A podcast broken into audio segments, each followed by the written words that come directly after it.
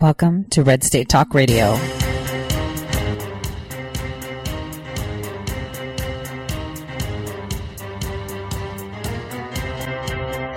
You're listening to Tori Says for the next hour. I'll be your host, Tori.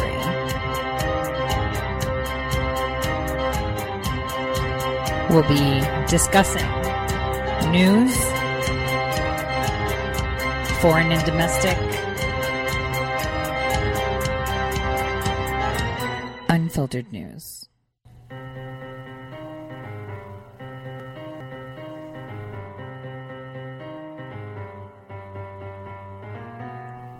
Real news. Welcome, everyone, to the Tori Says Show. I'm your host, Tori. Today is March 22nd, 2019, and it is Fire Friday. We have had a really odd and quick paced news cycle this whole past week uh, from the radical left. Uh, it's just been a pretty wild ride. And, uh, you know, real news has been buried in there somewhere. And so I thought today, Friday, which is pretty exciting because we have the tax haven Caribbean, uh, everyone from in the Bahamas, Dominican Republic, and the most abused of all, the Haitians, meeting with President Trump today in Mar-Lago. It would be very interesting to see what will be discussed today among them and what will come of that. But uh, I I'd like to tell you guys this college gate. Remember when I when I talked about it a week and then some ago, I said that this was uh, pretty much benign, even though it was huge. It was pretty much benign because it was going to expose a deeply embedded circle. Now, a lot of you who follow my work or uh, are, you know, listeners, uh, not only here on Red State, but other shows, even um, mainstream media ones that I've uh, come on and know that I dig. I literally put out FOIA requests. And so yesterday I received two back. One for something super explosive, and I'm surprised nobody else asked for it. And another one that I've been working on since May of 2018 after there was a sudden resignation of a very big player within the deep state that is private, is a civilian. Well, I'm currently formulating this article because you're going to see how CollegeGate circles back to the Obama administration. Yes, it does.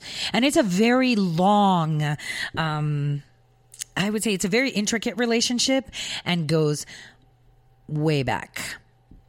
And so I'm putting that together in the simplest way, just showing you the key players that are important.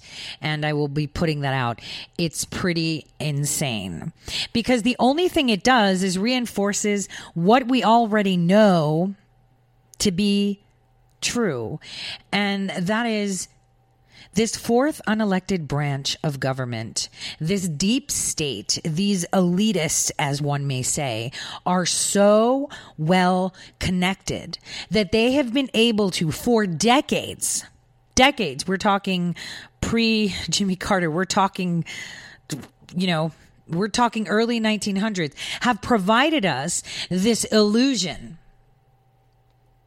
of a free nation, this illusion of equal opportunity, this illusion of a rhetoric that progressive individuals would love to embrace, but really doesn't exist.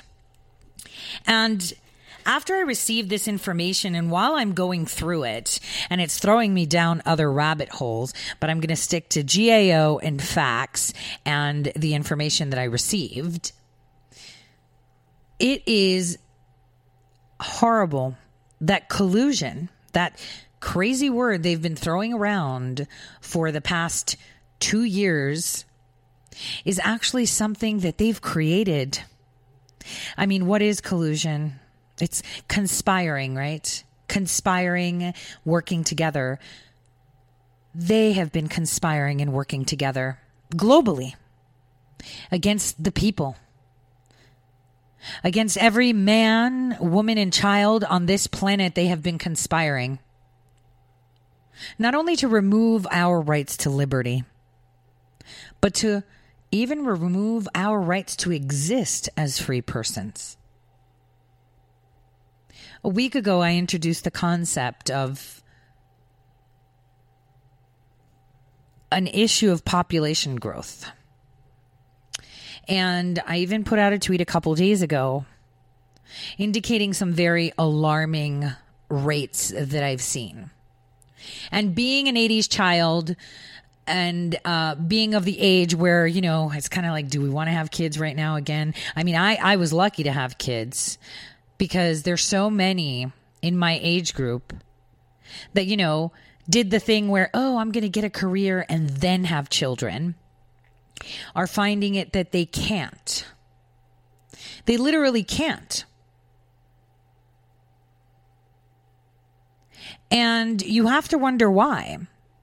You have to wonder why we have such a spike in cancer rates in the past three decades, why our population growth or reproduction has dropped to 0.6 percent. That is a huge, that is the lowest ever in our recorded history as a nation. And this goes for U.S. citizens, right? We're not talking about illegal immigrants or the refugees. We're talking about the actual citizens. And when you look at it on a global scale and take statistics from countries like Sweden, the Netherlands, France, for example, their population rate for actual French citizens, French citizens, right? French is 0.27. So they're growing at a far less rate than they're dying.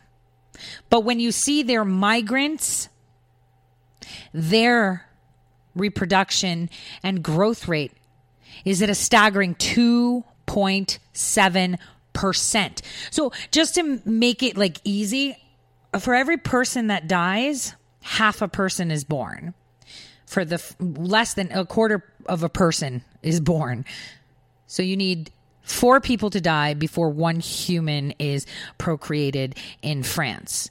Whereas if they're migrants, for every one person that dies, 2.7 people are born. Uh, I, I want to stress this to you guys um, because this is part of a global epidemic.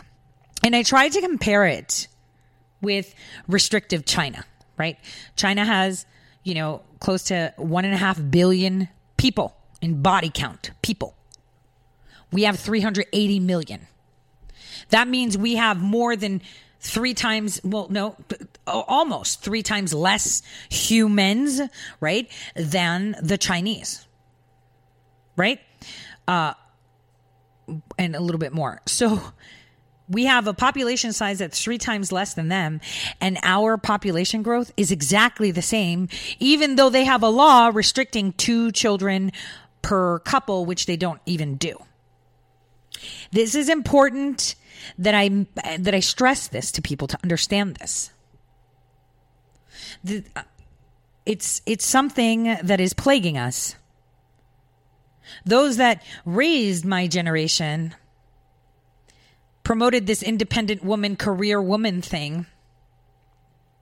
And, you know, I was shamed for having children young. I mean, I was already educated. I had a job at the age of 21. I, I was set.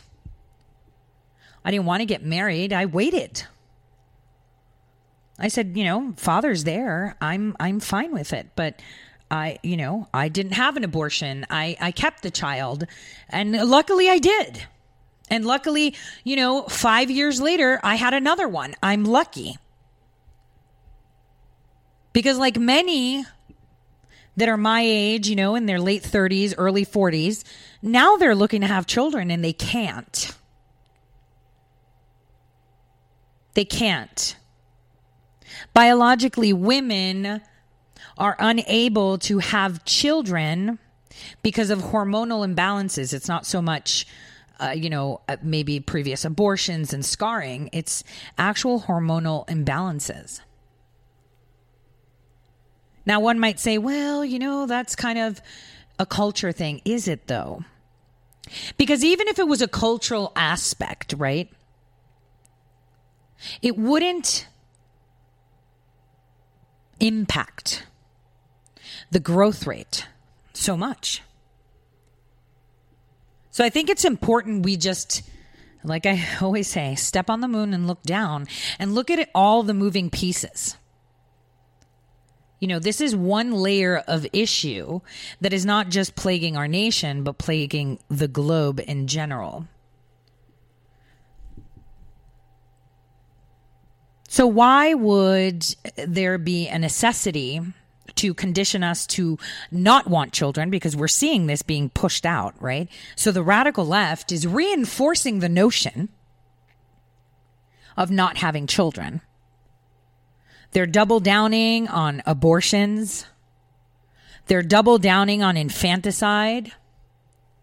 They're increasing the chances of mm, assisted death. But I'm going to tell you something that is pretty incredible that came to my attention in the state of Oregon.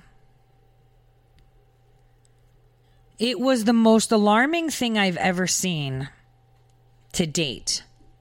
And I am surprised that, you know, with all these distractions, and I'm pretty sure, and I'm going to say this, that this George Conway, Kellyanne Conway, President Trump, McCain rehashes and everything is a distraction by our administration, uh, maybe warranted, you know, maybe planned or not because what I'm going to tell you today is actual news that no one is talking about that will make your hair stand on end. And this is coming from the state of Oregon, which is keep Portland weird. We love everyone. We use crazy pronouns. We resettle tons of refugees. We're all about love. And, you know, I lived in Portland. I love the city because it had so much to do. I mean, living in, in, in North Dakota now, I'm like, you know, because I'm a city rat, right? I'm just like, there's really nothing to do here. It's like nothing. I mean, unless you go out hunting, shooting, uh, four wheeling, mudding, snowman, skiing, you know, ice fishing. But there's no like theater, no concerts every week, no great smoothie places because I totally love those smoothie places. Um, but this, I literally saw it, and uh, last night I, I was reading the bill and it made me sick to my stomach. I was ecstatic about the FOIA request that I got. I was plowing through and I was like, oh my gosh, if only people knew how to ask for information and report on it. And then this crossed my path. And I thought, what is going on here? Why is no one talking about the most nefarious thing that was just passed as a bill by the state of Oregon. Now, before I tell tell you the bill and what it entails, I want you to just take a minute because sometimes when we see something that's so real and so nefarious and so anti-American, you know, and, and, and we see something that says, what is going on in this world? We feel helpless. So when I'm talking about this population thing, I think it has to do with whatever trend it is, and we don't seem to understand it that's going on globally. Now, we've heard of these uh, assisted suicide uh, laws. And you know what? Having a father that passed away actually um, in a couple days is um, in memory of my father who passed away from cancer in 2007. I would say, you know, if he was to suffer, which he didn't, he was so lucky. Uh, it was very swift uh, for him. Uh, you know, if you were to have a cancer like lung cancer where you're struggling to barely breathe, where you're in pain all the time. As a human being, I believe that you should have your own right to do whatever you want with your own life. I mean, I wouldn't do it the earthly sufferings, I believe, and the earthly errors we make and the pain we feel is something that reminds us that we are alive. So I would never do it. But I can understand why someone would because when a loved one passes away from a disease that is withering them away, causing them pain, discomfort. They can't eat and they're hungry. They can't drink, but they're thirsty. They want to breathe or laugh or smile and they can't because it hurts. Uh, you know, as not the individual suffering, but watching them, you can only hope that their death is swift and painless, right? I think those are the lucky ones. Because when my father passed away, he was like, All right, I'm leaving the hospital. Let's go get me an orange juice. And then in like five minutes, he just went. So he was lucky. So, how would you feel if it was legal for someone who suffers from dementia? And imagine having dementia or Alzheimer's, guys. Imagine sitting in a chair and feeling confused. Like, you know, it, it, it's kind of like how I imagine it because I don't have it. But how it would be is people that suffer from dementia or Alzheimer's are probably like if you're sleepwalking. Could you imagine if you're like in, you go to bed, you know you went to bed, you were watching something on YouTube, you fell asleep, and then you wake up and you're at a shopping cart in Walmart putting food in your cart, but you don't remember how you got there, right? And then while you're at the supermarket, when the last thing you remember was that you were tucked snug in your bed, right? You don't even remember what year it is. And you're just like, wait a minute. Okay, I'm in a Walmart because I see the sign. I know what a Walmart is, but what city, state, and oh my gosh, what day is it? What time is it? The last thing I remember is this. This is this is exactly how people with dementia and Alzheimer's feel because uh, there's a you know, obviously there's a collection, and I'm going to go into the science of it, collection of tau proteins that disrupt the signaling between brain cells. So people cannot recall memories or information and sometimes they get rerouted to different pathways. This you know we don't know how memory works. And we don't know how we thought you know how we think what the process of thinking is. But we have a good idea of where they're located in the brain. We just don't know how it works. But we do know is that if you have an increase in copper deposits right metals heavy metals hence the autism linked to mercury aluminum etc right um, it stalls your ability to complete a thought process.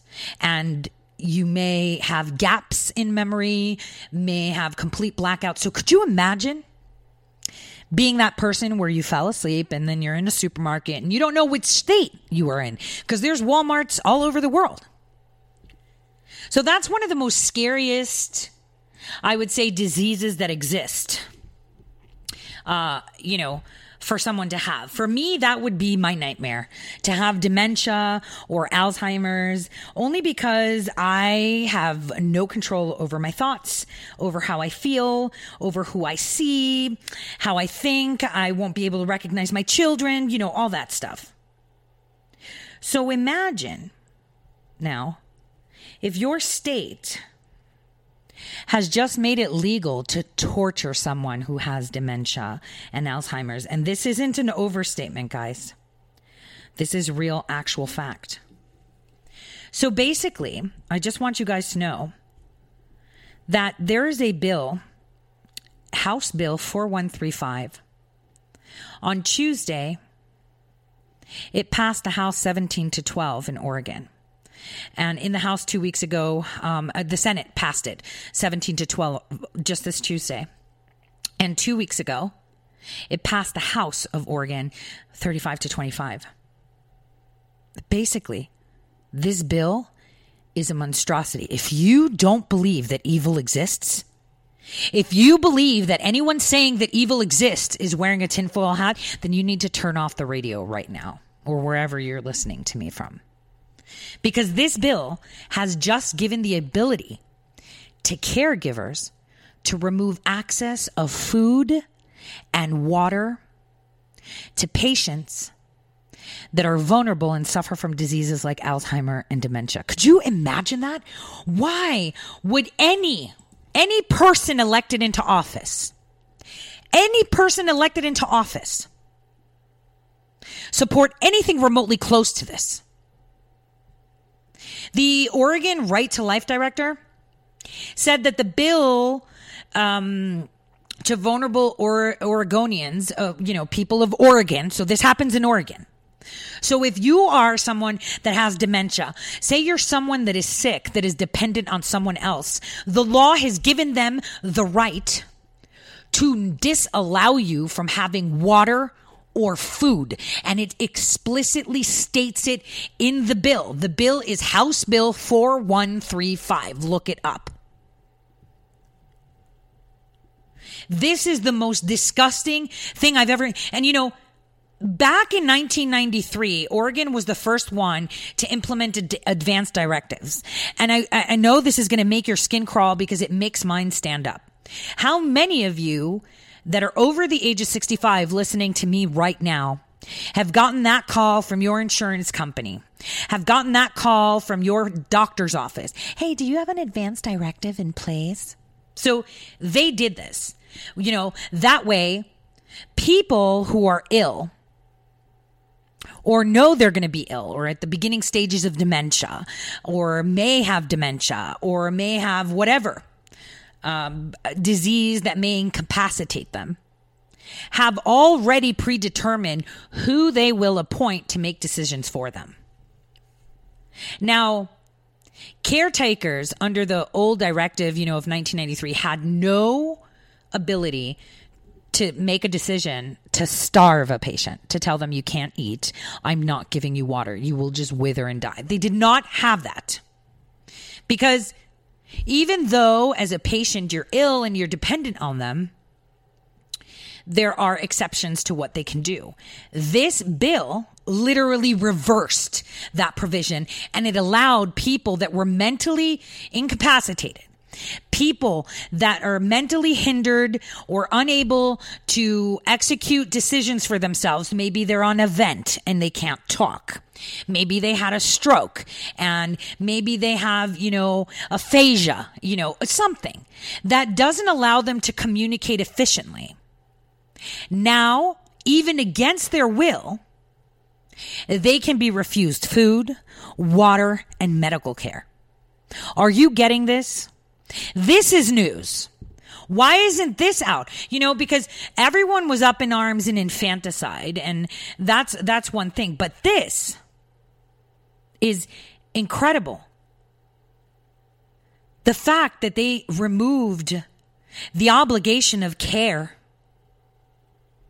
means that someone who you might have thought 12 years ago, say you appointed a niece that looks after you and you've got some money, some stocks, maybe a house, and your niece knows that they're the beneficiary. And now your niece doesn't have to feed you, doesn't have to give you medication, doesn't even have to give you water. You could just sit there and die. And the law won't do anything. It will not be considered torture. It will not be considered murder. It will be considered legal.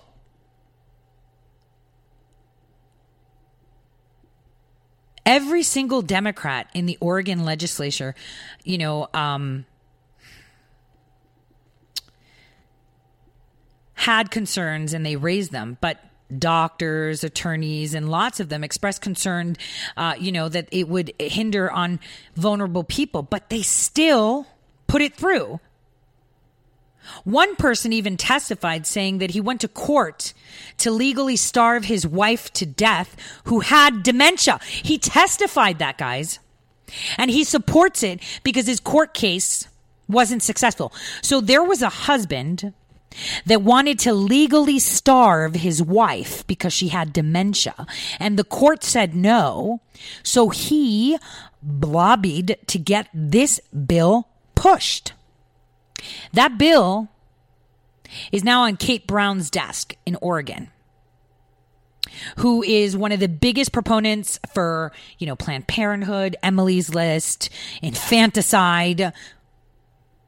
Remember, Oregon has always been progressive, but has been become has has been the center of radical leftism and insane ideologies, uh, throwing morals out the window uh, since uh, the late '60s. I think they were one of the first states, if if I remember correctly, to legalize abortion. So right before we go into this break, I just want you guys to think Whatever happened to those unwritten moral laws of being a human being, of valuing life and just being good because we are innately good? What is going on in this world? Our moral compass is spinning with no north or south. We're completely lost as a nation right now with things like this going on. I'll see you all shortly.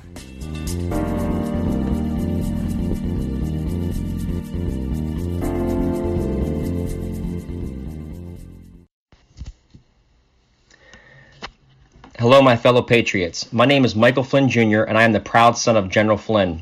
Your support of the last two years has been incredible and will never be forgotten.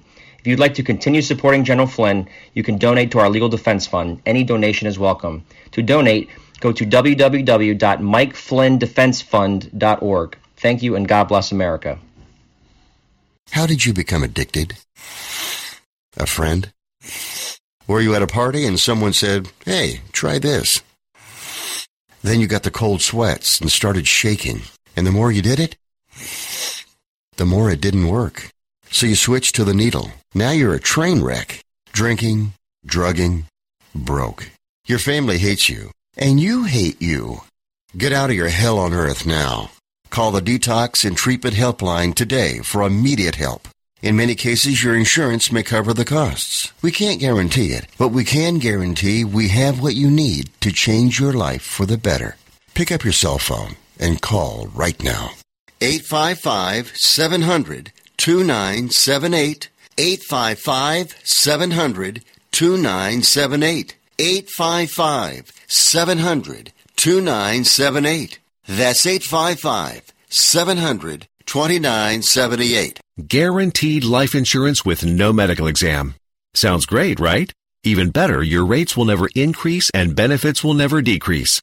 If you're a U.S. citizen between 50 and 80, you can get life insurance guaranteed. It's not guaranteed in every state and you may not qualify for every policy, but when you call, you'll speak with a licensed insurance company. They'll give you all the details about guaranteed life insurance. So call now 1-800-707-1219. 1-800-707-1219. Hey, this is Leonora Cravota from Red State Talk Radio for My Pillow. I used to have trouble sleeping. My Pillow changed all that. I now fall asleep within moments of my head touching my pillow. That's how comfortable My Pillow is with its patented interlocking fill. My Pillow stays cool and does not go flat. Plus, it's machine washable and dryable. My Pillow has a 10-year warranty and a 60-day comfort guarantee. My Pillow is also the official pillow of the National Sleep Foundation, and it's made right here in the USA. My Pillow is now offering Red State Talk Radio listeners a four-pack special with two premium standard or queen pillows and two go anywhere pillows. That's four pillows for the price of one. To take advantage of this special offer, call 1-800-961-9194 and ask for promo code Red State. That's 1 800 800 961 9194. Promo code Red State. Put sleepless nights behind you with My Pillow, the most comfortable pillow you will ever own. For the best night's sleep in the whole wide world, visit mypillow.com.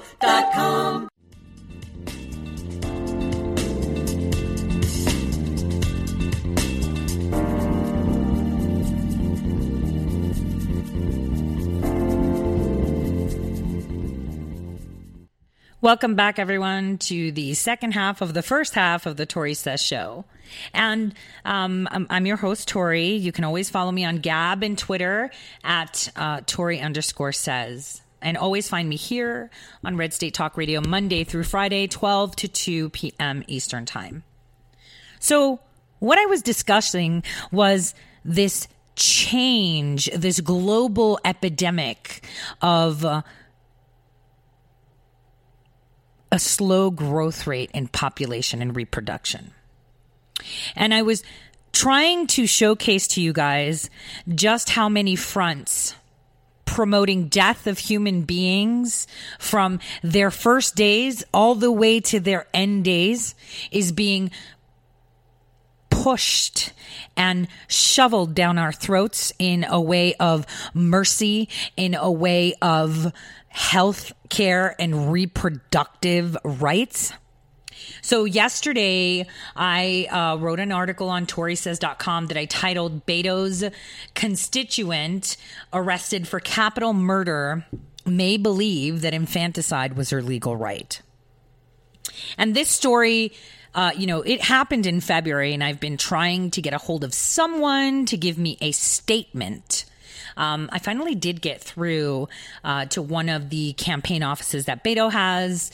I'll tell you straight out, uh, none of them spoke English. Um, very broken English, too. Uh, it was really hard. I mean, I don't speak Spanish. I can read it and write it, but I'm fluent in Italian instead. Uh, you know, you would say it's uh, pretty similar, yes, but I was hoping that I can get an American that was not an illegal because apparently, um, you know, he even has illegal migrants uh, volunteering for him.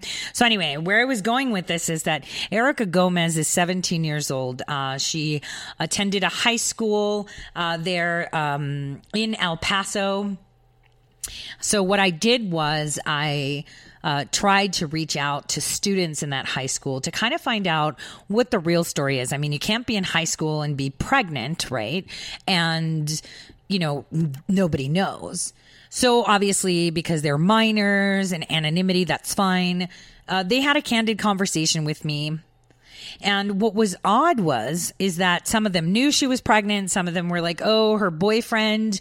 Some said the boyfriend was way older than her. Some of them said she didn't want the boyfriend. Some of them, you know, there were multiple stories. Nobody cares how she got pregnant. Bottom line is she's pregnant. We all know how that happens.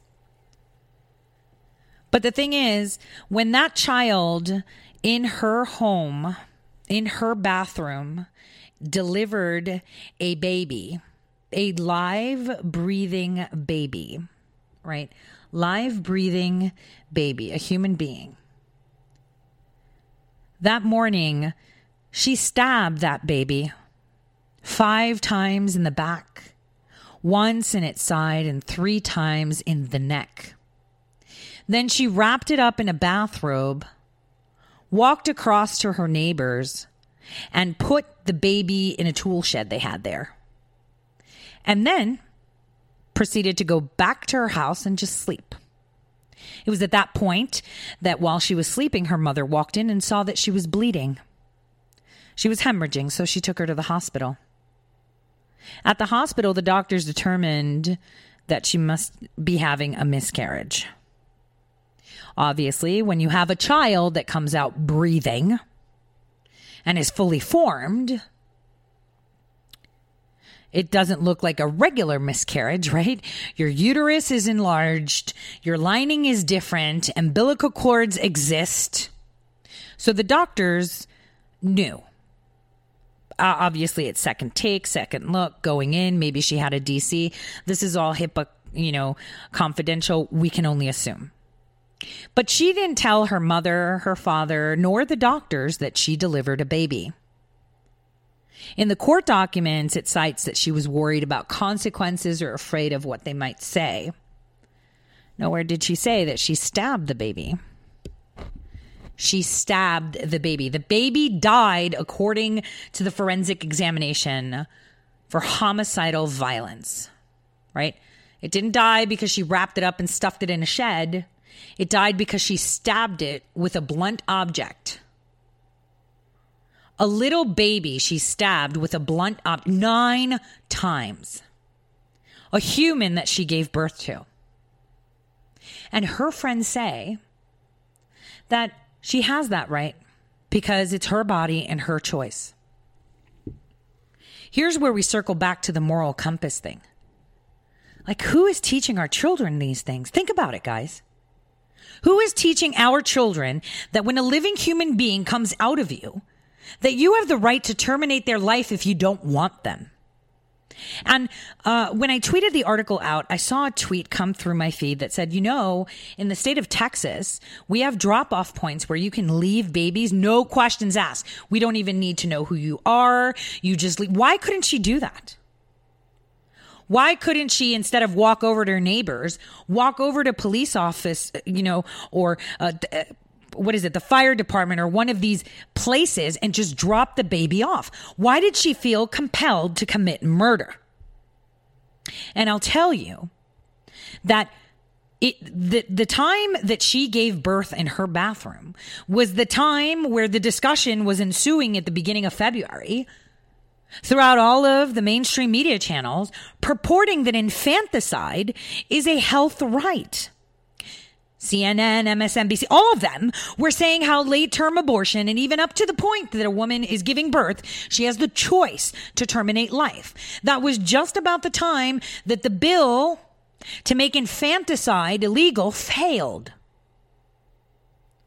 This is what's wrong we have politicians and mainstream media and uh, whatever other clowns you want to call influencers that are supposedly act- entertainers that are nothing but nobodies that pretend to be somebody for a living, right? So we have these clowns telling our children that it's okay. That death of that infant, I would credit to the Democratic Party. I would credit to the mainstream media 100%. I would say it's your fault because nonetheless, this, this girl is 17. She's still a child. I'm of the fact that you're still a child till the age of 25. I mean, I didn't even become a real adult until I was about 30. I am horrified of what is happening and how it's happening right under our noses and we're not pointing it out. From the fact that our, you know, birth rates have dropped substantial three times down, three fold down from uh, the past hundred years. I mean, ever since we started abortions, actually. So, but dramatically in the past 10, it's fallen under 1%. And it, you know, it's, it's, it's scary to think. And not only have they conditioned our youth to not want to have children and possibly through all these other theories that are out there that are not rubbish. I mean, even, even your, your, um, sunscreen has titanium dioxide, which alters your hormones. We put sunscreen and it alters our hormones. This is why we have soy boys and, and beta males that feel less of men. Of course they do. Look at them. They look like girls. Their thighs, you know, are, you know, the circumference of, you know, a, a real man's wrist. So not only have they conditioned us culturally to not want to reproduce and they've imposed genetically modified uh, foods and altered our access to medications and infiltrated our cosmetics etc fluoride in the water the spraying of chemicals pesticides you name it to alter us genetically and to harm us biologically. They now are also teaching us to not saying think that life is important from birth to death. They are making our children learn that life is not important. They are conditioning people to be desensitized to death and suffering. This is disgusting. This is the news. This was the undertone of this whole week. Guys, Oregon passed a bill allowing people to starve sick people. Someone could be 40 and have dementia, and the law says that their caretaker, be that their husband, a nurse, court appointed, whatever it may be, can refrain from giving them water. Like I said, they had a guy testify that the court said, no, you can't starve your wife in support of the bill. What is going on? Seriously, you guys, what is going on? We have pedophiles dressed up as women, reading books to our kids, you know, and uh, having children throw dollar bills at them while they dance. We have little children like Desmond is not amazing, uh, going to nightclubs and dancing promiscuously at the age of 10 in front of horny pedoph- pedophiles. I mean, this is disgusting. This is what we're up against. And here's why this is the undertone morality. If you all remember, Mike Cernovich, he's a lawyer, he's a director, right? We don't all agree with what he says, and this is why I love him because he's so different. And I love the way he just triggers people by saying how handsome he is all the time. Okay, totally love it. I should start doing that too, um, for for my trolls. But what he did was he tried to get documentation on Jeffrey Epstein. Now I can tell you I'm very close to find out who Jane Doe eh, Jane Doe is and who John Doe is. Um, I'm actually waiting for a conference call that I will be having in three hours. Um, and I mentioned it before. Crown Predator Investments. Do your work.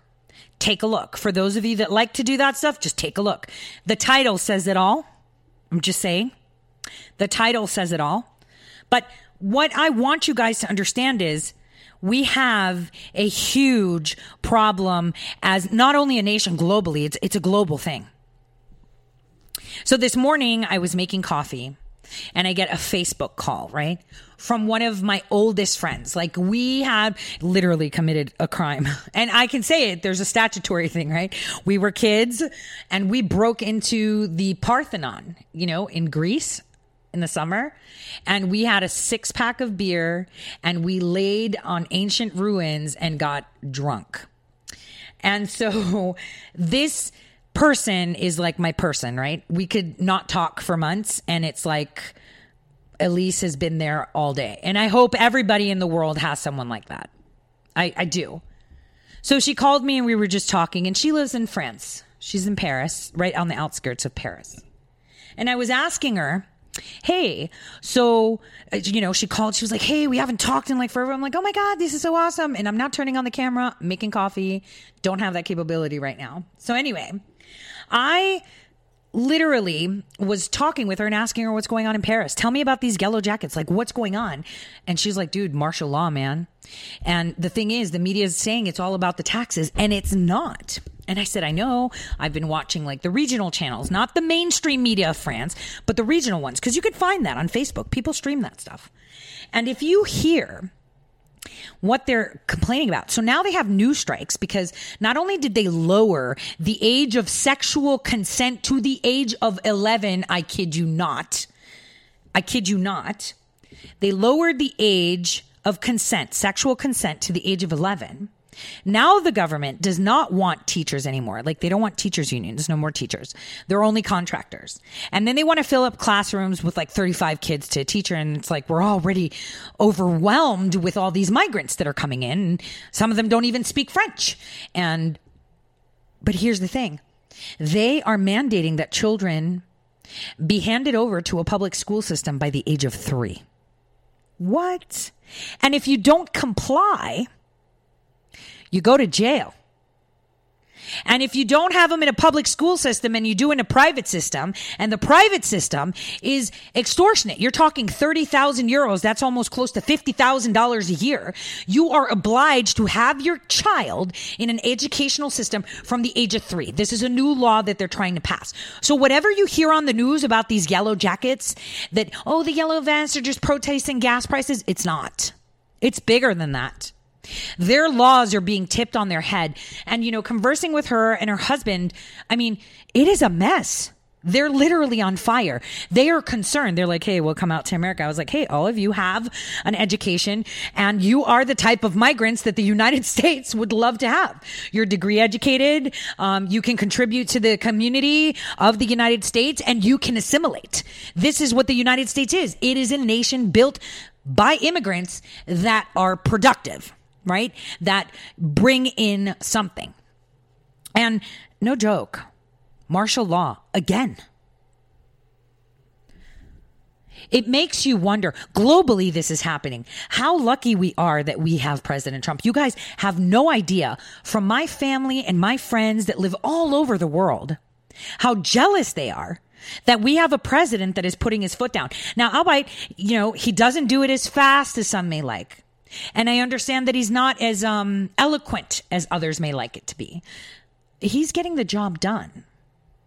He's getting the job done, you know, completely.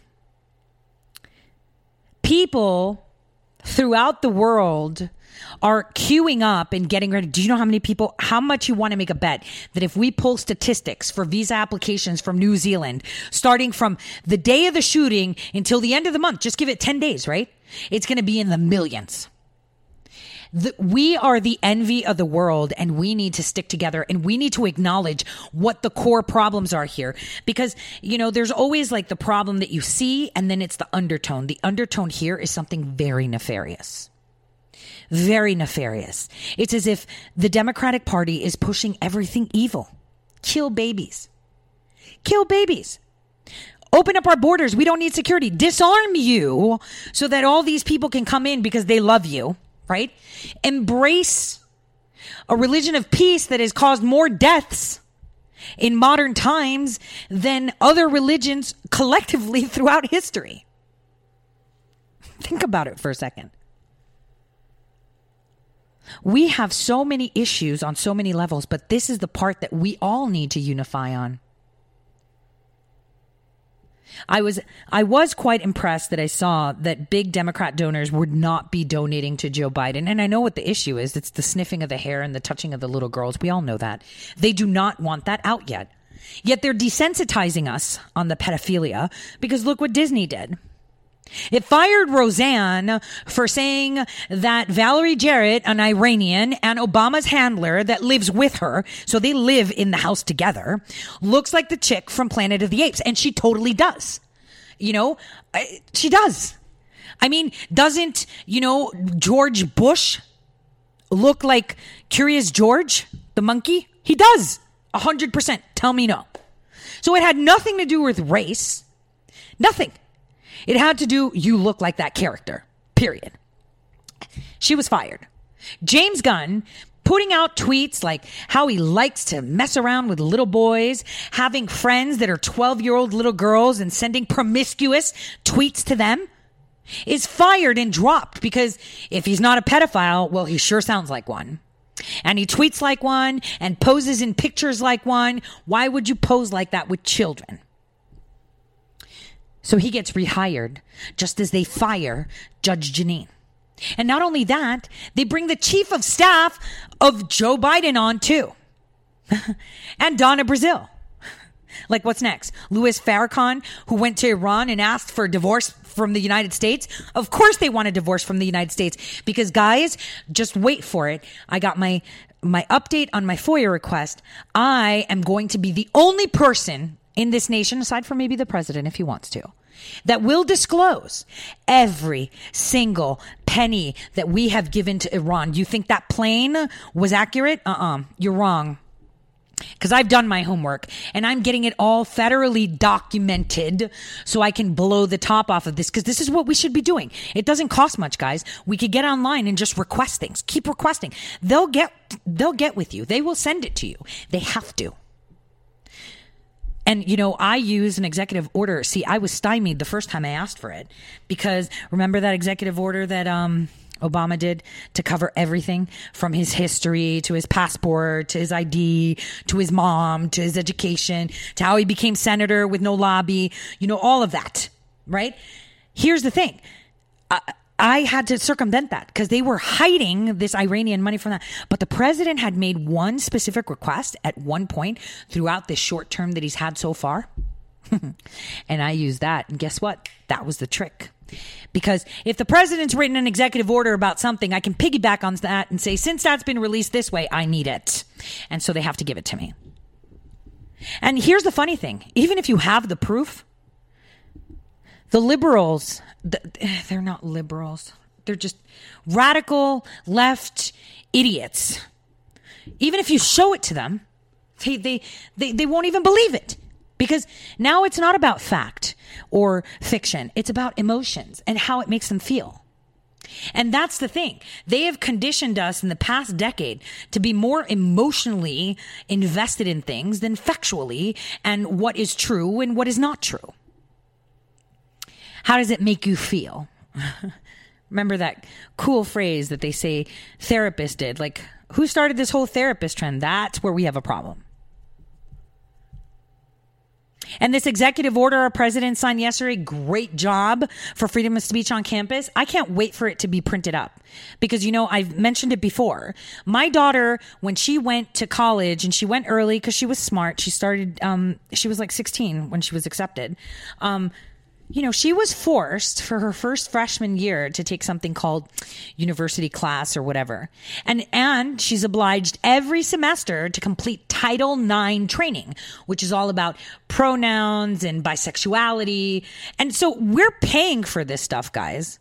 We're paying universities to brainwash our kids on how they should speak. Like she wanted to go to clubs like chemistry clubs, math clubs, psychology. She, she stopped going because they were using pronouns.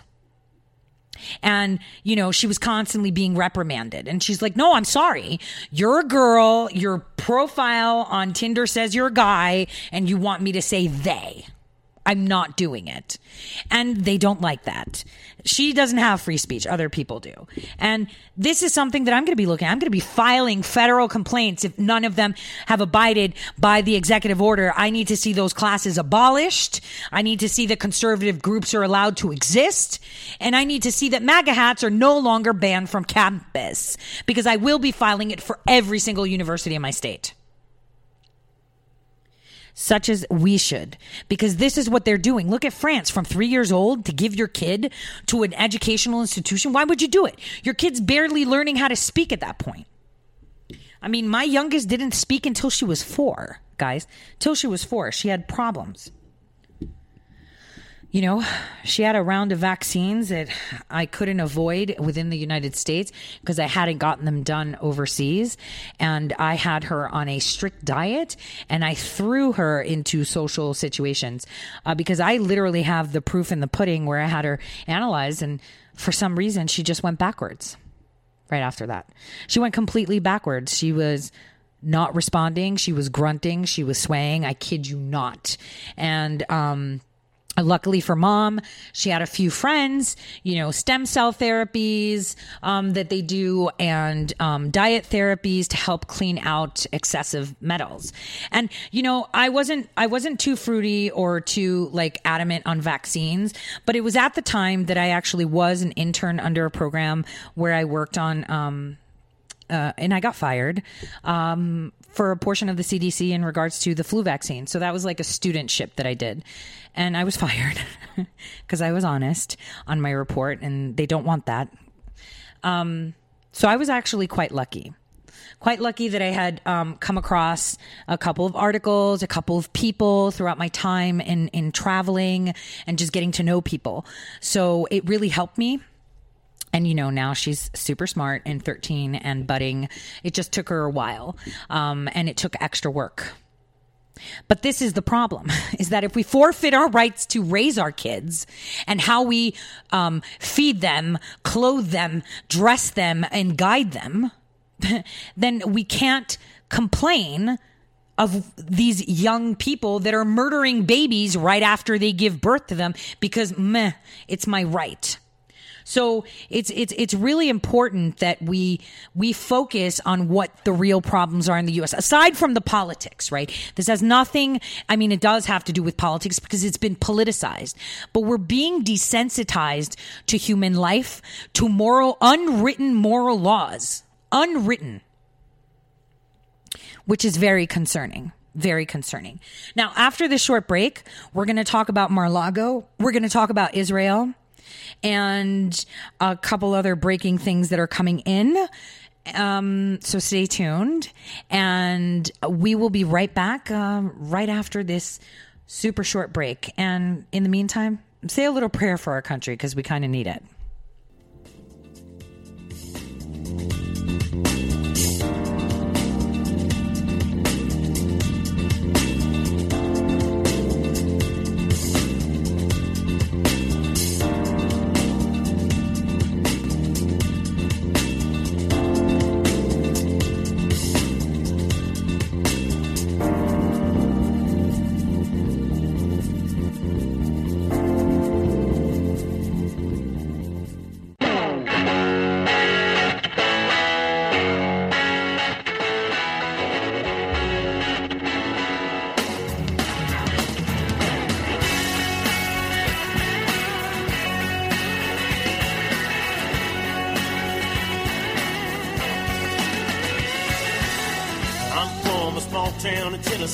A long way from the suits in D.C., but close enough now to see this mess. Where I stand, the mound's getting steeper. They grab a shovel, dig the hole a little deeper, just to bury my.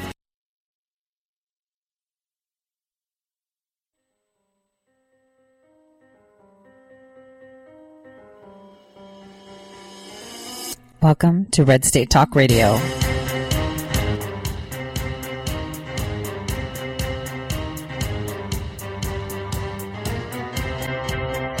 You're listening to Tori Says for the next hour. I'll be your host, Tori.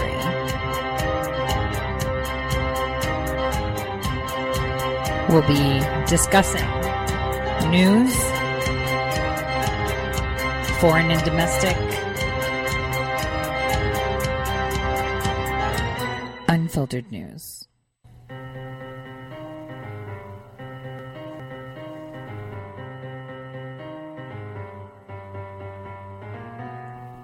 Real news. Welcome back to the Tori Says Show. I'm your host, Tori. Remember, I'm always here Monday through Friday, 12 to 2 p.m. Eastern Time. And you can always follow me on Gab and Twitter at Tori underscore says.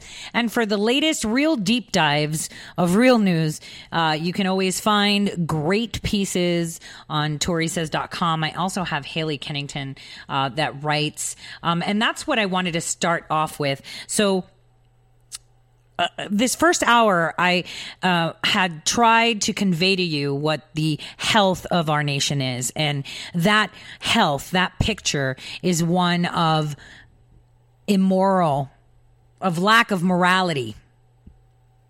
Lack of humanity that we have. Uh, you know, our definitions have been changing over the past 20 years of what it means to be racist, what it means to be a xenophobe, Islamophobe, Christianophobe, whatever, and what it means to be a human being has literally been changed. And so I demonstrated to you with that insane bill that was just passed in Oregon of how it is now legal to starve mentally incapacitated or unable to make own decision patients, no matter what their age is. And the fact that there was a man that testified where he requested the court to starve his wife so she can die. It's incredible. And a woman, a child, actually, a young woman, which is still a child, gave birth to a baby stabbed it and felt that she had the right to because it's reproductive health.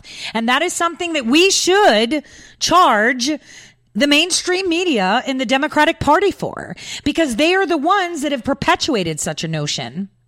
They have applauded such actions and they have made it almost a household, you know, oh, as a matter of fact.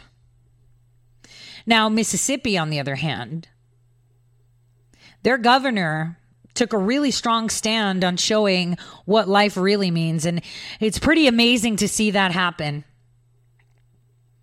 They signed the heartbeat bill. Haley published that today. It's on ToriSays.com. Basically, he signed the bill that would ban abortions after fetal heartbeat was detected. That's incredible. I find that incredible. I am so happy that someone took the step. And I understand that there's many people out there that accidentally get pregnant and don't want it. But you know, any action we do always has a consequence. And obviously, if you copulate, there's the whole reason of sex is to reproduce. So when you're left with a baby, I don't see how you're like, how did that happen? Because that is the whole point of it, right? So morality, emotions again. See, when we allow emotions to overtake us, our judgment is clouded.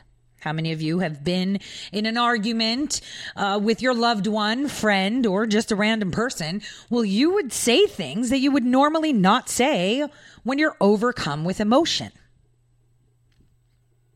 And see, when an agenda like the one that we've seen being unfolded over the past few decades against every man, woman, and child on this planet. From this clique, this globalist elite clique that many people coin Soros funded, this funded, that funded, they're all in it together.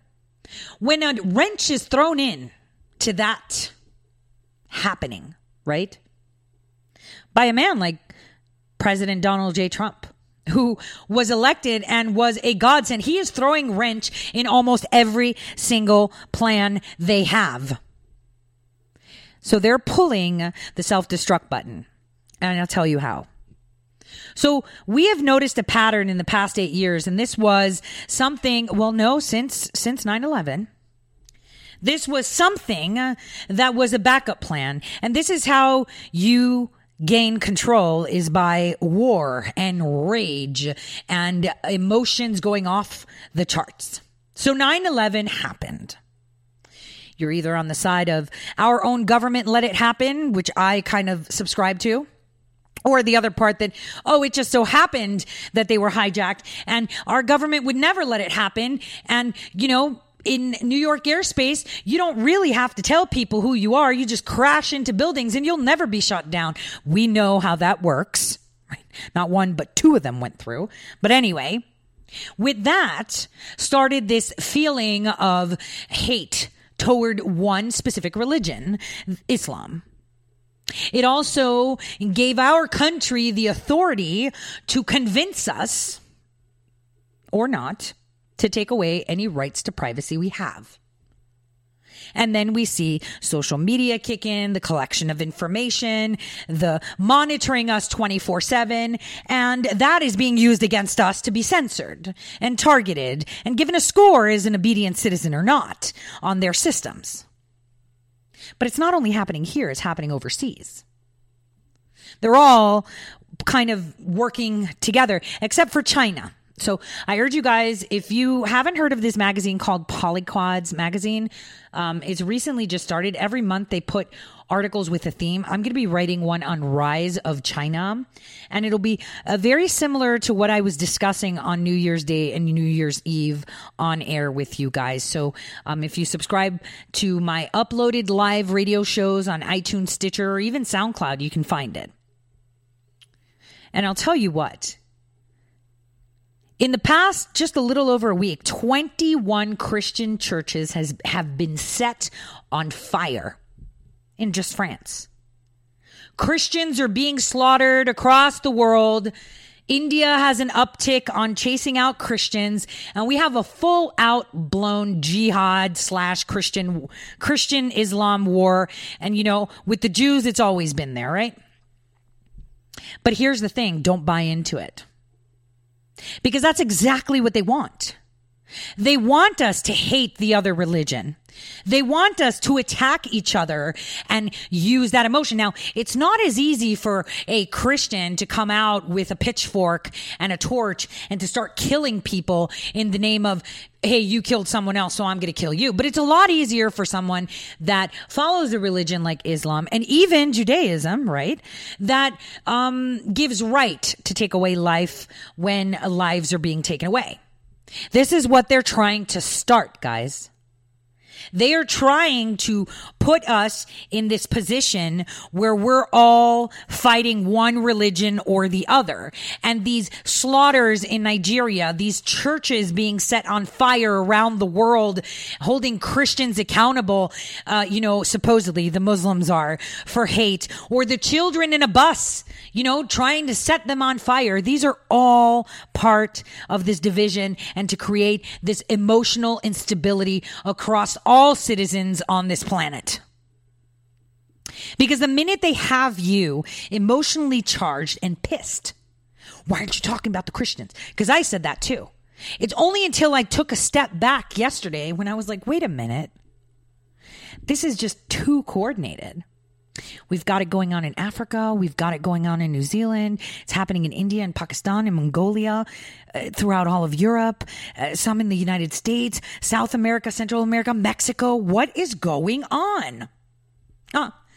It's too well orchestrated in timing to say that it's just happening. And then we have Israel, you know, obviously, who's standing there in the middle of it's literally in the middle of Western Christian nations and Eastern Muslim nations. And they're like squished in the middle, right? And they're left by themselves. And so, you know, they're there and they've always been attacked by both ends because there's extremists in every single religion and in every single country. Yes, we can agree with that. But it's being, it's like someone is gaslighting it. They're gaslighting it to, to get a response from the people the president sees that. And I think this is why he's not addressing it. I want to play an interview that he had just the other day about his comment on Golan Heights, right? And it was very well timed and very important um, on how it is put through. And I'm going to play this for you now tell you what I think about it, and then reiterate just how coordinated these attacks are happening. You know, a lot of people are sitting back saying, "Oh, the religion of peace," because it's not. You know, Islam is is is is a religion just like Christianity, just like Judaism, B- Buddhists, whatever, Taoism, Hindi. You know, th- it's a religion, and like every religion, it has radicals. It has extremists. Obviously, in uh, through the Quran, uh, you know, even if you're a peaceful one, you are pretty much given permission to kill explicitly. So one might say, well, they're more prone to it. Yeah, I would agree that they've they've got it's kind of like saying, you know, someone that has matches is more prone to setting a fire, right? So it's like they have matches, but there is a huge uptick in this um in this trend that we see. And I think that's exactly what they want. They want us to get emotionally charged and start killing each other because it didn't work with color. It's not working. So now we're using religion, which is more personal. And this way they can silence us and say no religion whatsoever. You only have one, and this is the one everyone abides by. So we can all agree that it's safe. And it could be just a non binary God or something. Watch. I mean, that is the plan. Let me play this video of our president uh, being interviewed exclusively. And take a listen to what he says for the U.S. to recognize Israel's sovereignty uh, and, and, the Golan Heights. Why now? Why did you send that out? Uh, I've been thinking about doing it for a long time. It's been a very hard decision for every president. No president has done it. They've all. This is very much like Jerusalem, moving the embassy to Jerusalem. I did that, and I fully understand why every Clinton and Bush and Obama, everybody campaigned on Jerusalem and the embassy going to Jerusalem. I even got the embassy built, by the way, very inexpensively. But they all campaigned on it. They never did it, and I understand why. Because when I got elected, I also campaigned on it. When I got elected, I was inundated with calls from all over the world. The leaders, mostly the leaders, saying, please don't do it, don't do it. I did it, and it's been done, and it's fine. Golan Heights is the same thing for years, other presidents have campaigned. They said they'd do it. This is sovereignty. This is security. This is about regional security. It's not about Netanyahu's reelection. No, I don't. I wouldn't even know about that. I wouldn't even know about that. I have no idea. I hear he's doing okay. I don't know if he's doing great right now, but I hear he's doing okay. But I would imagine the other side, whoever's against him, is also in favor of what I just did. Every president has said, "Do that." I'm the one that gets it done. All right, so Golan Heights, really controversial, um, and it's really important, like you said, for sovereignty for Israel.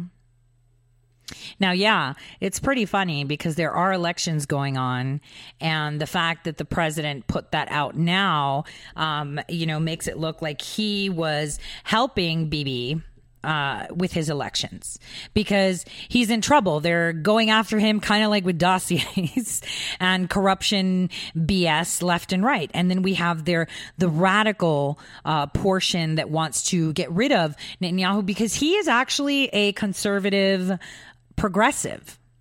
Uh, they don't like that. He had appointed one of the first Palestinian uh, born members in his party. So uh, it's it's it's it's strange timing. And like the president said, though, it's beneficial for both sides, but it did help Bibi now in the elections too. So it's important that we say that. So that was a pretty quick, uh, you know, wink, I guess. Now, um, as you know, the president tweeted out uh, a few things uh, this morning in regards to ISIS, in regards to Israel. Um, in regards to uh, his achievements, because no one will do it, and what he's been doing. Uh, but I want to play another clip just for you guys to listen, um, which is something he retweeted because it will it will tell you more about where we're getting with this. The never Trumpers on the right are having a tough couple of years here. And the people on the left are just going so far socialist, it's almost like they're not in the game. You know, at one point today in the BRT, the president was talking about his policies, uh, you know, taxes, regulations, uh, energy and trade, and so forth and so on. Here's a phrase He is rebuilding America. He is rebuilding America. And he said, Look, he said, I'm taking heat because I am taking on the establishment. But he enjoys it and he intends to continue taking on the establishment. You know, And it's really a the- very funny place for him to say that. That's Because why I there's nothing more establishment than the Business Roundtable. That's why I loved it. The ne- Okay, so that's true. He is rebuilding America. And you know how he's rebuilding America? Think about it. They've increased our emotional responses. They have conditioned us to um, embrace immoral concepts, right? And they've also reduced our ability for prosperity. And what's really smart is is that in, in exactly what the president said. He's fighting the establishment. I've said it. It's not just the Democrats. The worst establishment persons are found in the Republican Party and are still there throughout our government, either that be federal, state, city, they're there. And they're the worst ones. They are the worst ones. Because, you know, how do you weed them out? How do you smoke them out? I mean, we're trying, right? But what he's doing is he is giving us back the ability for prosperity. And with prosperity comes what? Independence. And the more independence an individual has, the more able they are to make objective decisions. This was a genius move. Rather than telling us, hey, stop this PC stuff, let's bring back, you know, more relaxed conversations and try to train us to be normal again. He's like, all right, stay the way you are because when you have self fulfillment and when you have a job and you put your own food on the table and you're independent and you can work and you can compete, then, you know, you will change your way of thinking. You will then say, "Hey, loser who lives in mom's basement, um I'm working. Why don't you get a job?" Because you know, apparently that's hate speech, right? That's hate speech when you tell someone, "Why aren't you getting a job? Why aren't you working? Why aren't you doing something? Why aren't you saying something?" Right?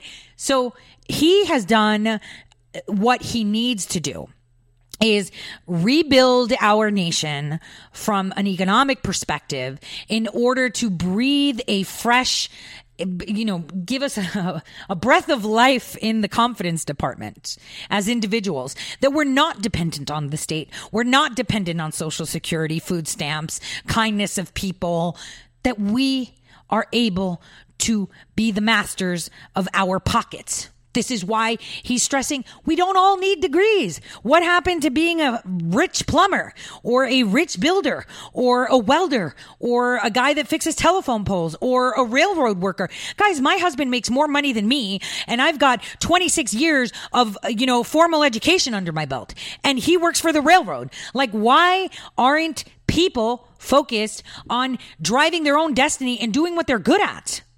You're a great car mechanic, great grease monkey. Do it. This is how you make money. You don't have to sit in a cubicle. This is how they conditioned us. They conditioned our youth to think that we need to sit in a cubicle and that that is the only way you're successful. No.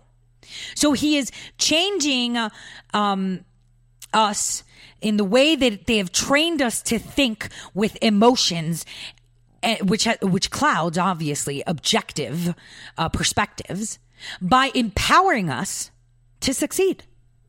And he's done that through the economy.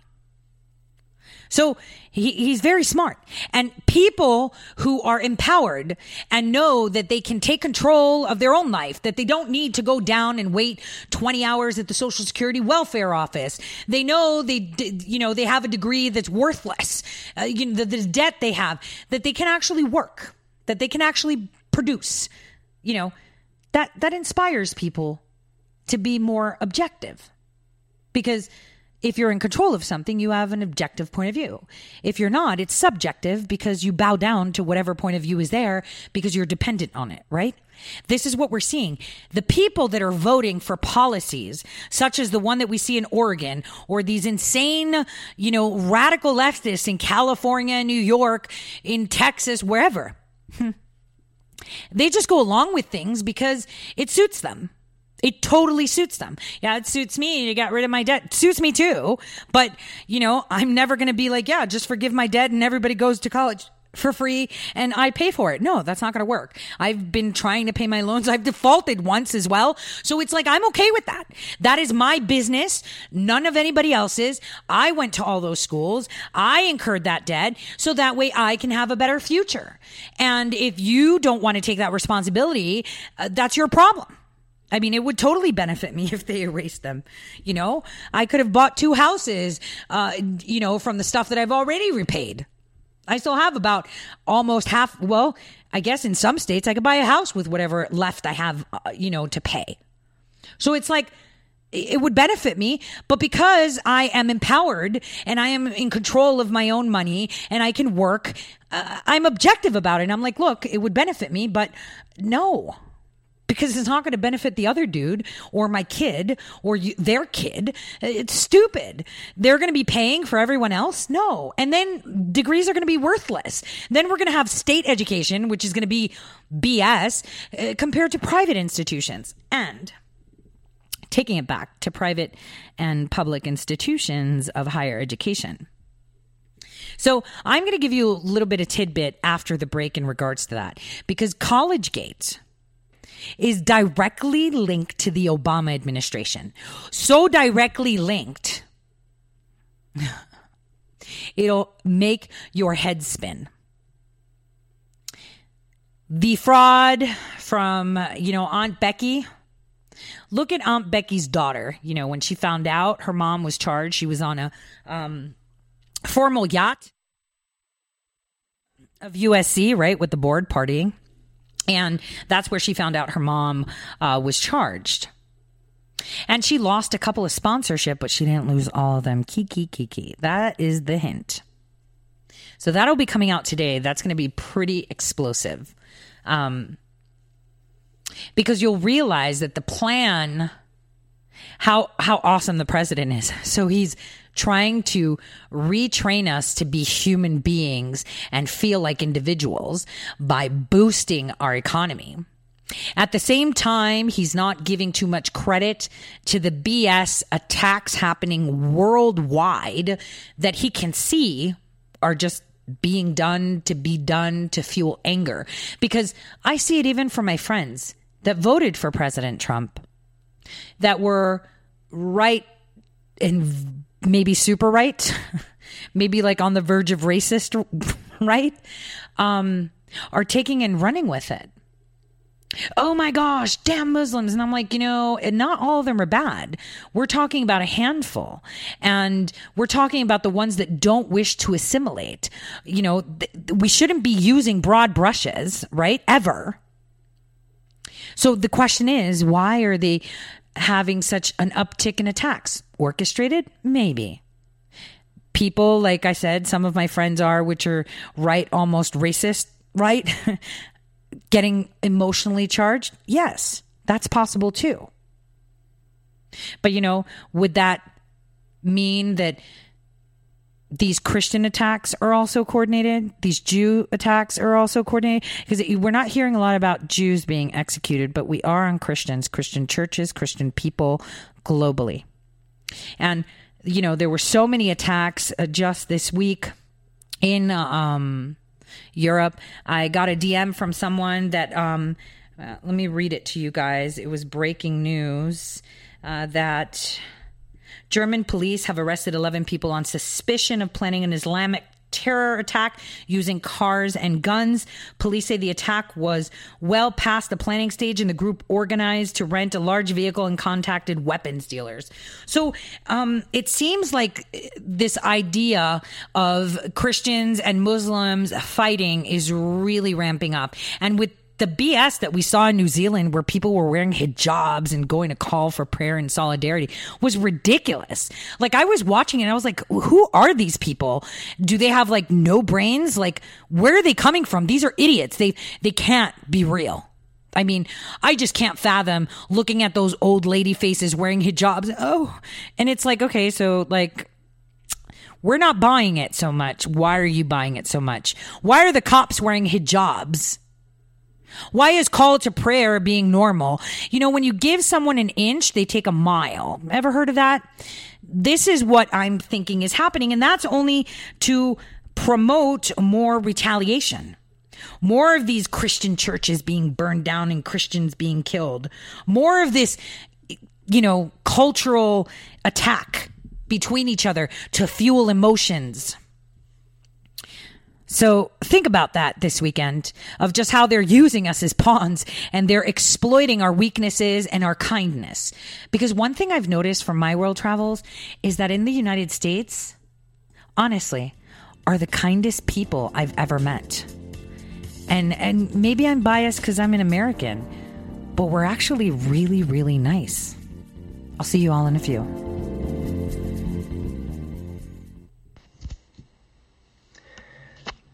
Hello, my fellow patriots. My name is Michael Flynn Jr., and I am the proud son of General Flynn. Your support of the last two years has been incredible and will never be forgotten. If you'd like to continue supporting General Flynn, you can donate to our Legal Defense Fund. Any donation is welcome. To donate, go to www.mikeflynndefensefund.org. Thank you, and God bless America. How did you become addicted? A friend? Were you at a party and someone said, hey, try this? Then you got the cold sweats and started shaking. And the more you did it, the more it didn't work. So you switched to the needle. Now you're a train wreck. Drinking, drugging, broke. Your family hates you. And you hate you. Get out of your hell on earth now. Call the Detox and Treatment Helpline today for immediate help. In many cases, your insurance may cover the costs. We can't guarantee it, but we can guarantee we have what you need to change your life for the better. Pick up your cell phone and call right now. 855 700 2978. 855 700 2978. 855 700 2978. That's 855 700 2978. Guaranteed life insurance with no medical exam. Sounds great, right? Even better, your rates will never increase and benefits will never decrease. If you're a U.S. citizen between 50 and 80, you can get life insurance guaranteed. It's not guaranteed in every state and you may not qualify for every policy, but when you call, you'll speak with a licensed insurance company. They'll give you all the details about guaranteed life insurance. So call now 1-800-707-1219. 1-800-707-1219. Hey, this is Leonora Cravota from Red State Talk Radio for My Pillow. I used to have trouble sleeping. My Pillow changed all that. I now fall asleep within moments of my head touching my pillow. That's how comfortable My Pillow is with its patented interlocking fill. My Pillow stays cool and does not go flat. Plus, it's machine washable and dryable. My Pillow has a 10-year warranty and a 60-day comfort guarantee. My Pillow is also the official pillow of the National Sleep Foundation, and it's made right here in the USA. My Pillow is now offering Red State Talk Radio listeners a four-pack special with two premium standard or queen pillows and two go anywhere pillows. That's four pillows for the price of one. To take advantage of this special offer, call 1-800-961-9194 and ask for promo code Red State. That's 1-800-961-9194. Promo code Red State. Put sleepless nights behind you with My Pillow, the most comfortable pillow you will ever own. For the best night's sleep in the whole wide world, visit mypillow.com.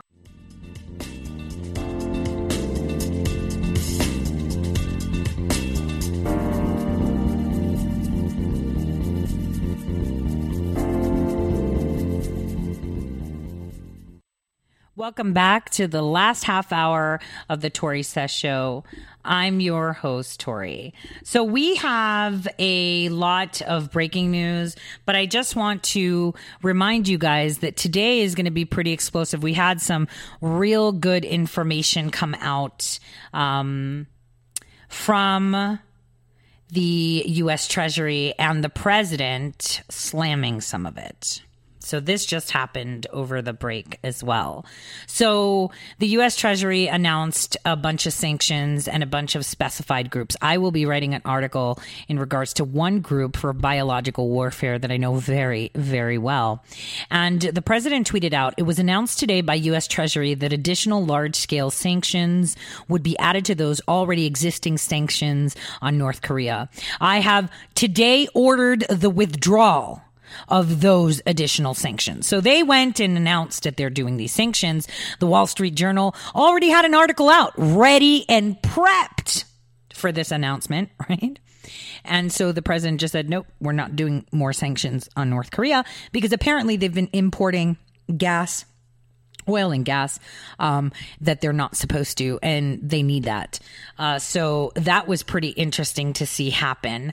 Now, I wanted to bring your attention to some other type of sanctions that were placed on Iranian groups. Now, Iran is very important.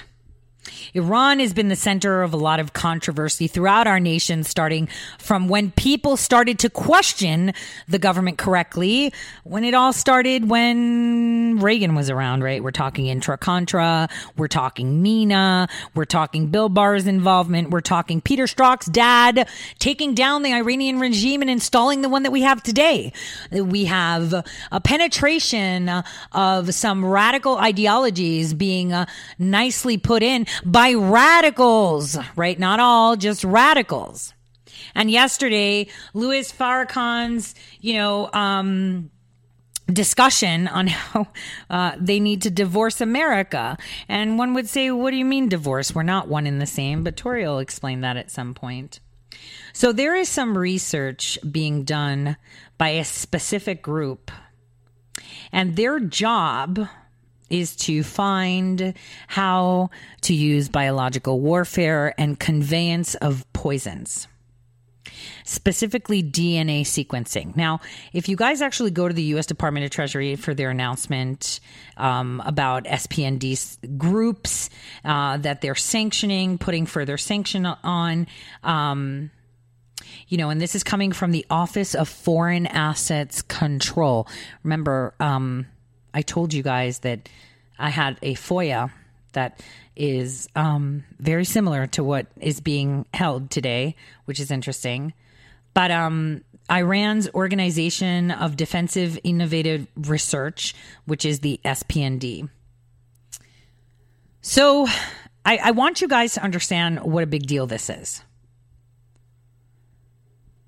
Iran you remember how I've been saying, for those of you that are new, I'll just repeat Turkey geographically, and even Iran, but not as well as Turkey, is a great location geographically to access Europe, Micronesia, Asia, and Africa. Yes, geographically, they're kind of in the middle and you can go everywhere. Iran is flanking Turkey, right? So it's pretty positioned well too. So I don't know how to put this without uh, these. Uh, let me just put it this way. I'm surprised that this announcement went out for the SPND, but CAIR wasn't referenced. CAIR. You know, CAIR an organization that we have within the United States that promotes Muslim Brotherhood. CAIR, the one that supports Ilhan Omar. CAIR, Rashida Tlaib. CAIR is the one that called for weapons to be removed from New Zealand. CAIR was the one that blamed the New Zealand shooting on the president. CAIR that blames the president of the United States for every single action. CAIR, that CAIR. Why weren't they identified in this report? Interesting.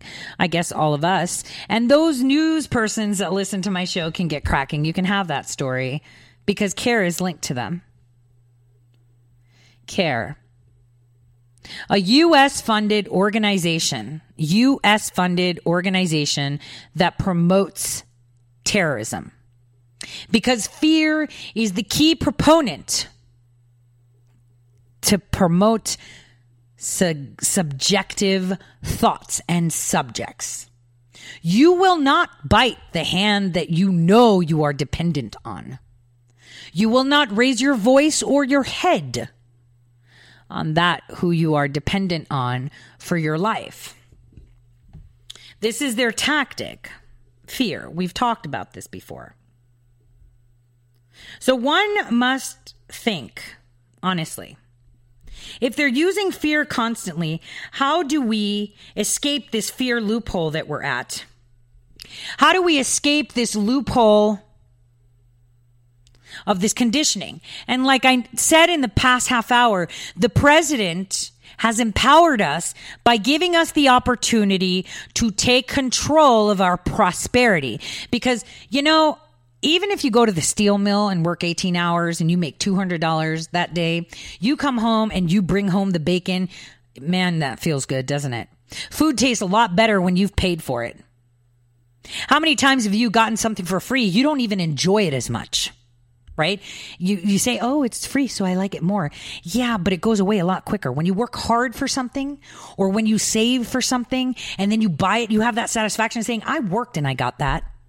I worked and I paid for that cheeseburger. I worked and bought that grill. It feels really good, doesn't it? Because it's self accomplishment. So our president has given us that ability to have the self, like he's creating and rebuilding our nation to feel that. So that way we are not that subjective to fear. So maybe this is why he's not addressing it directly. So we come to this explosive Friday where Iran is at the center focus, and I'm still waiting for more to drop because there will. Because we have some insane meetings happening in Mar-Lago. Oh, I really wish I was there. I really wish I was there. I can only imagine the conversation from the delegation of Haiti. The questions that will be asked, the stories that will be told, and the evidence that will be provided. We all know where we're going with this one, right? Because we all know how they've been abused. And let me tell you something. If you look for the article that I wrote on Big League Politics about Peter Strzok and his connections to Iran, not just his father, and if you do a little bit of homework on Peter Strzok's dad, you will see that he also participates in charitable organizations that work with Haiti. You will also see islands in the Bahamas and the Caribbean, many of them that are, have been under scope and scrutiny lately, especially Epstein. Many representatives will be at Mar-Lago talking about that today. And you know, it's really taboo. How do you get a society that does not sanction life, that is embracing pedophilia, or calling it a story? You know, Pizzagate's a story. How is Pizzagate a story? It seems like every pervert, every corrupt individual we know has a connection to a pizza store. We could go from James Alefantis and his creepy photos. I mean, why would you have strapped down children for your pizza parlor? And use disgusting terms. Goat Hill Pizza by Pelosi. That was actually her email during her campaigning. And, you know, closer to home to me, former U.S. Marshal of North Dakota that resigned in the middle of the night on the 31st of December in 2016. No one reported it. He just resigned. Six weeks after, his deputy marshal was arrested for child pornography and other crimes against children. And guess where that pervert is? He's at the capital of North Dakota. Guess what he opened up? A damn pizza store. Why is it pizza? Attracts kids, attracts people of lower income because, you know, if you've got a lot of money to burn, you don't usually go to a pizza parlor, do you? Except for some pizza. Like, uh, I, I, the only pizza that I like is some pizza called Marco's Pizza and Chicago pizzas. You know, the ones that like have the sauce on top. I'm just saying, I'm not like totally against pizzas, but I'm trying to, you know, illustrate a trend here, guys. They're so adamant of debunking words, you know, when they're the ones that are the dirtiest of all. Varsity Blues Really? This is going to be Obama blues because he owns it. The college systems, guys, you know how they use Planned Parenthood to fund their campaigns, right? They would use our federal tax money and funnel it back to themselves to fund campaigns. Well, what if I told you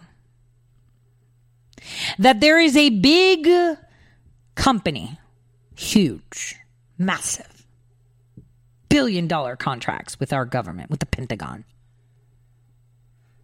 that has a news outlet? Total fake news. That's part of this varsity blues. What would you say on that? Yeah, because that's what's happening. It all came down. This house of cards, I saw it come down. And you know, a lot of people are like, well, what does your desktop look like? Ask my husband. He'll tell you what else. I have a hundred little screens um, in my screen that have a bunch of things. I monitor different Discord chats. I monitor different Chan chats. I monitor news agency things. It looks like you know one of those creepy movies with like tons of televisions, but it's all in one screen. And so in May, as I was sitting there and I was digging up my FBI documents, because I decided I'm going to rear my head from the shadows because I have to, I to want to. And I was blessed to to to know uh, the uh, the genius, and I love him, Patrick Howley from Big League Politics. He's the editor in chief. I love that man completely. Like if I wasn't married, and I'm way older than him, aren't I? Like ten years, totally. Like he is amazing. Uh, his brain is just awesome, guys. You know, um, you know, I started writing for him. And it was at that month when I was like pulling out all my FBI docs that I had sourced that I saw the House of Cards tumble. You know, that top card? And I'm like, oh, I made that face. And I was like, oh, I need to follow this. So I filed, I think that month, I filed like maybe not that month, that day when I saw it, like 12 different FOIA requests. All 12 of them came back within 30 days telling me, yeah, you got to be more specific. I don't know about this. This is presidential, you know. So I redefined it and sent another six. They all came back, well, you know, this is presidential. And then I came across our president tackling that issue in 2017. And I was like, maybe I can piggyback. And I did. And you know, I've been talking about DARPA and Twitter for a while, so I'm very familiar with how to maneuver to find information. And when you realize that Varsity Blues, when they were making that announcement, I urge you guys to just go see the press release. Just look at the smirks on their face. Because they got a question from someone that is part of the initial investigation. Not that person exactly, but their company. They got a question from one of the reporters that is part of one of the companies of the original investigation. so it's pretty interesting. Very interesting. So I was I was really hoping that that was going to come out today. Um, I was thinking of giving it to bigger news channel, but remember what we've said, right? Unfortunately, our conservative and left media all together work together, and we're not able to find real news anywhere. It's very difficult. And that is part of the plan, you guys. Do you think that the deep state, the global one, right? Because they're globally linked, doesn't have control of everything. They have everything. They have everything on you. They've been collecting it because we've been allowing them. They've been using our tax money. So they've, we've literally been paying for the stuff that they've been creating to monitor and enslave us. We've literally offered it. And just so you know, you know, we think of the intelligence community as someone that's like, oh, we're here to protect and we're all sneaky about it, right? Because we need to know and infiltrate other countries to find out. It's like, that is such BS.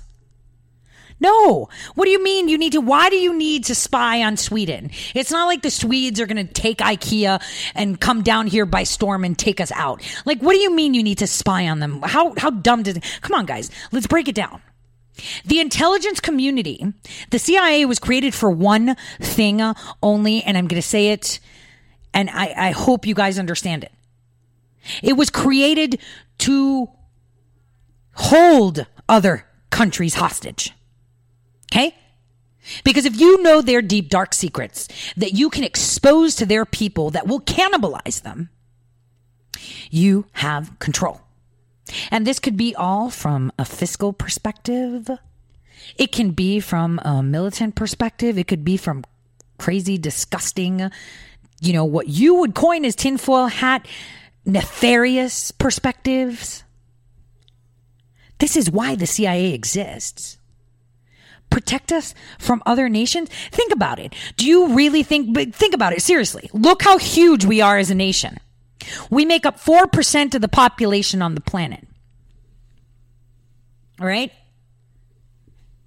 So why would we be fearful that a country like Norway or the Netherlands would come and attack us to take us over? Would they be able to? Come on, let's be honest. No, they won't. It's all about competition, right? Oh, we have the weapons, we have this. No, the intelligence community, I'm telling you again, was so the CIA needs to be dismantled, period. It can't even exist. We can have intelligence community elements that do these covert operations, and this is why the language was changed because there there is no NSA. It's just a collective of elements. Okay, guys? It's just a collective of elements.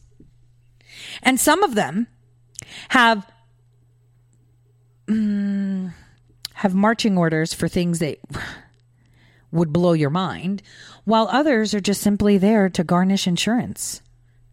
So the CIA is basically the bullies of everyone. Think about it, guys. Do we really need the CIA? Think about it. It's 2019. Do we really need the CIA? Honestly.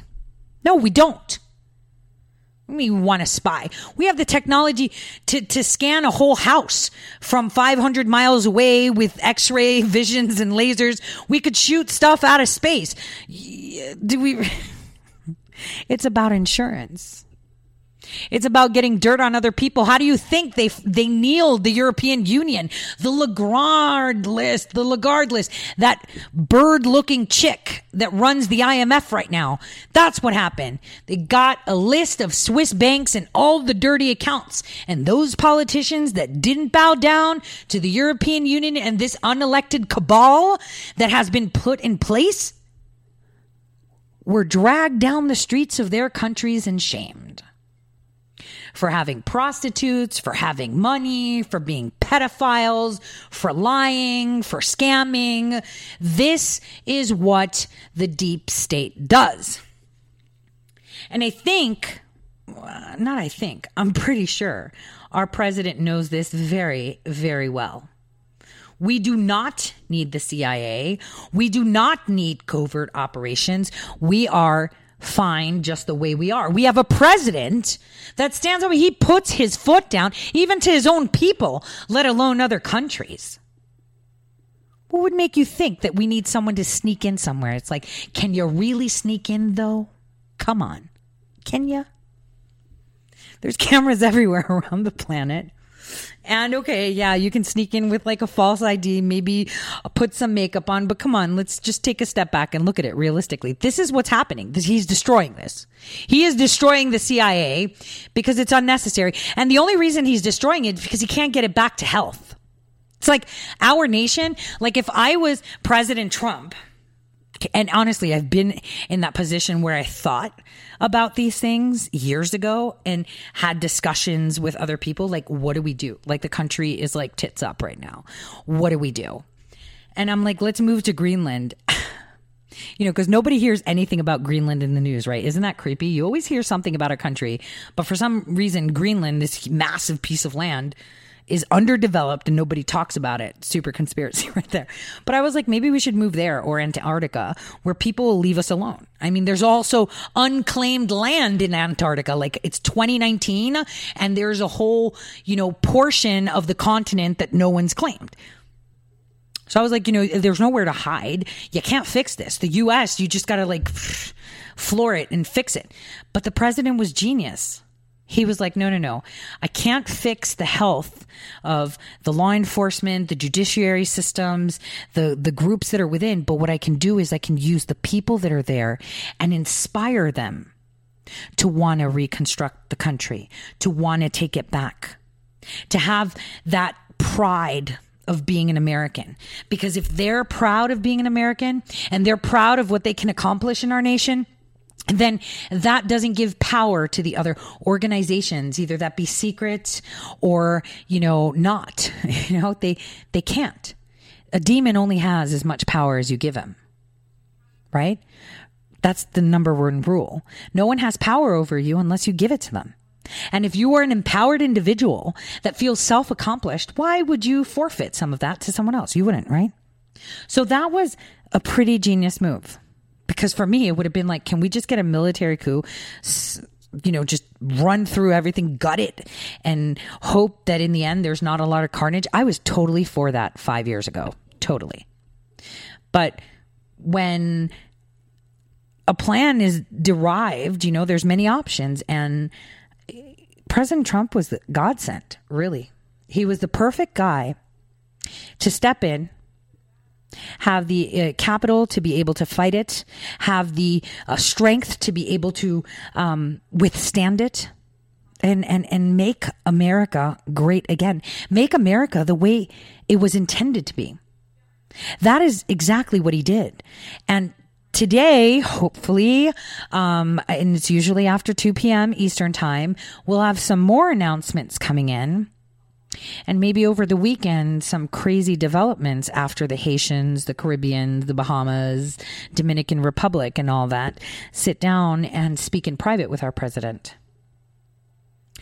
We finally have a leader that people admire. Whether they like him or not, he's one of those people that you love to hate or hate to love. And I like that because there's no gray. He's solid on what he says. And, you know, he likes to feel accomplished. I mean, we notice that he loves to, to to to clap for himself. I mean, don't we all though? We all like to clap for ourselves, right? It, it's a good feeling when you accomplish something, and he's a guy that likes to accomplish things, and there's no way that he'll let them win. The border is happening. It's just taking a little bit longer because we need to flush them out. We need to flush them out. So, what do we expect? Well, Epstein case is heating up. That case was actually stymied by some random last minute ditch effort by a John Doe and a Jane Doe to disallow transcripts and evidence to be released. That's interesting. And like I said, Crown Predator Holdings investments, holdings, and you'll be surprised where they reach and how they reach. Such a coincidence, right? Epstein's back in the news. Thank you, Mike Cernovich, for starting that. And you know, the Miami, um, was it the Miami Herald that jumped on it with him? Thank you. See, it's people like that that are bold enough to take that leap and get it done that helps. So every little bit helps. Every single thing you do, doesn't it make you feel accomplished? Like say you found a piece of information and you put it out there. Doesn't that make you feel great? Like sometimes I could tell you guys most of the time throughout 2010, 2011, um, and 2009, um, when I was giving information, uh, to news sources, uh, with the upcoming elections for 2012, um, working with Andy Breitbart, I could tell you I felt so accomplished. I didn't need anyone to applaud me. I it just felt so good that I did whatever I could to help my nation. Obviously, Romney was a tool, and so there was like, uh, what do we do here? But it felt good. It felt really good. It feels really good when I file FBI complaints or where I send off tips. All of you should feel really good because that is what it is to be an American, to take control of our nation because we have a president that has given us that empowerment, not only through our own prosperity, but to take back our nation and take control of it and be the boss because we're the boss, right? So keep in mind today, huge meetings in Mar-a-Lago I'm expecting some huge announcements. The U.S. Treasury one is okay. And the fact that the president fired back, super awesome because we don't need people meddling with our foreign policies. But um, stay tuned because something super huge is about to pop, and I think all of us can feel it in the air. On that note, I wish everyone a wonderful weekend. Stay healthy, safe, enjoy good weather if you have it. I mean, it's 40 degrees here, so I am. I'll probably grill in the snow again. Much love from all of us, and God bless from all of us here at Red State. Have a wonderful weekend.